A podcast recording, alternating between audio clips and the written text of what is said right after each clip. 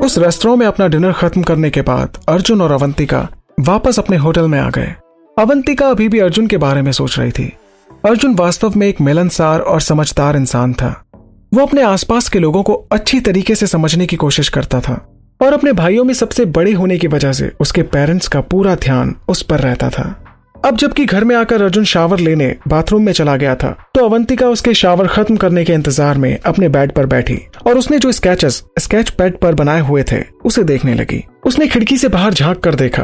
खिड़की से बाहर के सीन को स्केच किया जा सकता था, लेकिन तभी उसने सोचा कि अगर अर्जुन इन स्केचेस को देख लेगा तो वो उसे ज़रूर तंग करेगा।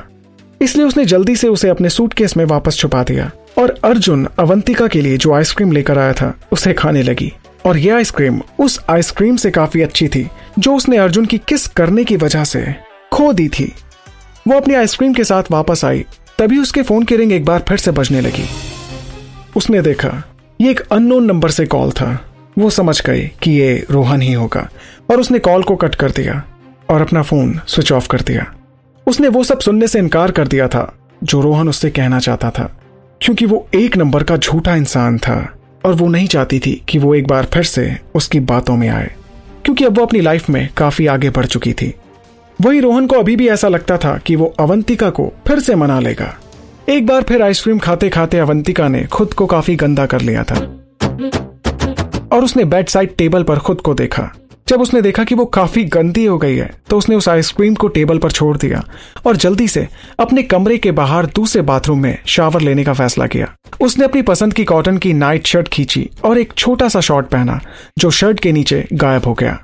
जब वो अपने बेडरूम में वापस आई, तब भी अर्जुन बाथरूम के अंदर ही था। इतनी देर से क्या कर रहा है ये बाथरूम के अंदर? शावर लेते समय कहीं एक लड़की तो नहीं हो जाता है? इसके बाद वो इंतज़ार करते करते एक फ़िल्म देखने लगी और साथ ही अपनी आइसक्रीम को एंजॉय करने लगी। अपनी नौकरी से रिजाइन देने से ज़रूर उसे उन चीज़ों का आनंद लेने के लिए एक रास्ता मिल गया था, जो उसने बहुत समय से नहीं किया था। अगर वो उसी मनहूस जगह में रहती और राधिका के साथ काम करती तो उसे नहीं लगता था कि आज वो ज़िंदा भी रह पाती। क्योंकि वो कभी रोहन और अपनी बेस्ट फ्रेंड के धोखे को भूलने की हिम्मत नहीं कर सकती थी। पिछले हफ्तों में उसके पास जितनी भी सेविंग थी वो इतनी इनफ नहीं थी कि वो अपनी जॉब छोड़ के एक अलग घर में रह सके। लेकिन अर्जुन ने उसकी लाइफ में आके, सच में, उसे जीना सिखा दिया था। वो दोनों एक दूसरे को समझने की कोशिश कर रहे थे। भले ही अवंतिका को नहीं पता था कि वो कभी अर्जुन के दिल में जगह बना भी पाएगी या नहीं। शायद वो किस्मत वाली हो सकती है कि वो उसे प्यार करने लगे। और फिर, अर्जुन के द्वारा की गई उस किस को याद करके उसके चेहरे पर एक हल्की सी मुस्कान आ गई। और इसके बाद वो काफ़ी दूर का सोचने लगी। अब उसे इस बात पर विश्वास पड़ता जा रहा था कि उसने एक परफेक्ट इंसान के साथ शादी की है। वे अजनबी थे, जब वे अनजान जगह पर और बिना कारणों से मिले थे। लेकिन अवंतिका के लिए वास्तव में अर्जुन को पसंद करना मुश्किल नहीं था। अवंतिका भी पहली ही नज़र में अर्जुन को पसंद कर चुकी थी, क्योंकि अर्जुन की उन छोटी छोटी छेड़खानियों ने अवंतिका का दिल जीत लिया था। वो उसके साथ काफ़ी खुश महसूस करती थी। हालाँकि वो एक नंबर का बेशरम इंसान था, और उसके लिए तो काफ़ी बेशरम। वो उसे छेड़ने का कोई भी मौका नहीं छोड़ता था, लेकिन उसे अपनी सारी सीमाएँ पता थी। लेकिन उसके द्वारा की गई वो ऑकवर्ड केस आज उसकी असफलताओं में से एक थी, जो ये साफ़ बताती थी कि अर्जुन खुद से कंट्रोल खो रहा है। तो क्या वास्तव में अर्जुन ने उसे अपनी असली पत्नी मान लिया था?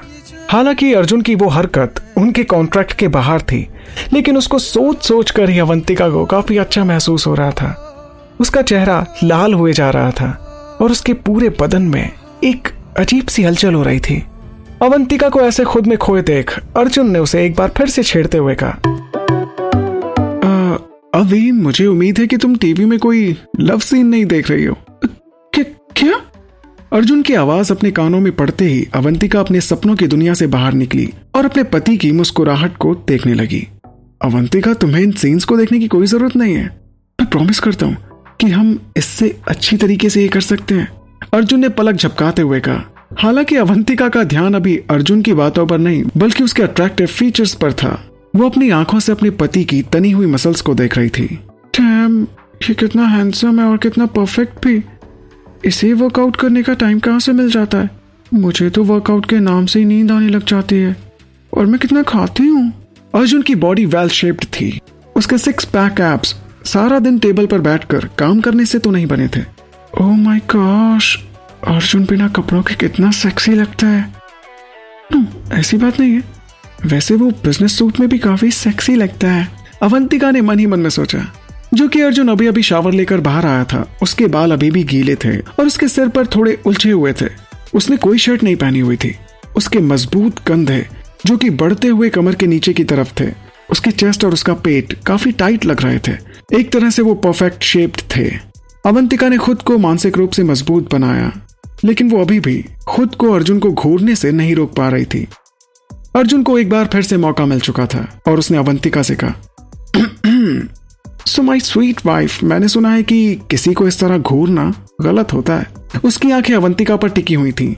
लेकिन हाँ मैं तुम्हें खुद को छूने दूँगा। अगर तुम्हारे पास सही कीमत हो तो। क्यों होता कैसे होता है जानू ना इश्क विश्क प्यार प्यार लफ्जों में कहा।